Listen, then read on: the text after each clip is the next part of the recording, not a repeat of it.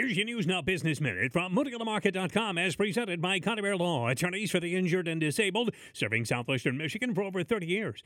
If you want to measure the talent behind the new tech startup called Tech Experience in Michigan's Great Southwest, look no further than the front office at Eagle Technologies of Bridgman in St. Joseph, where president and partner Mike Coziel sings the praises of Vinnie Gallagher and his team.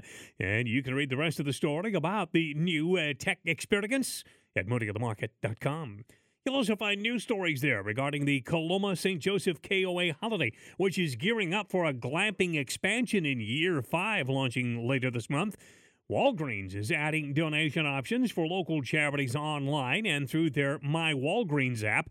And the Pokagon Band and Four Winds casinos are donating 1,000 Easter baskets to those in need this weekend. When you want to know Southwest Michigan's business, dial it up at MoodyOnTheMarket.com.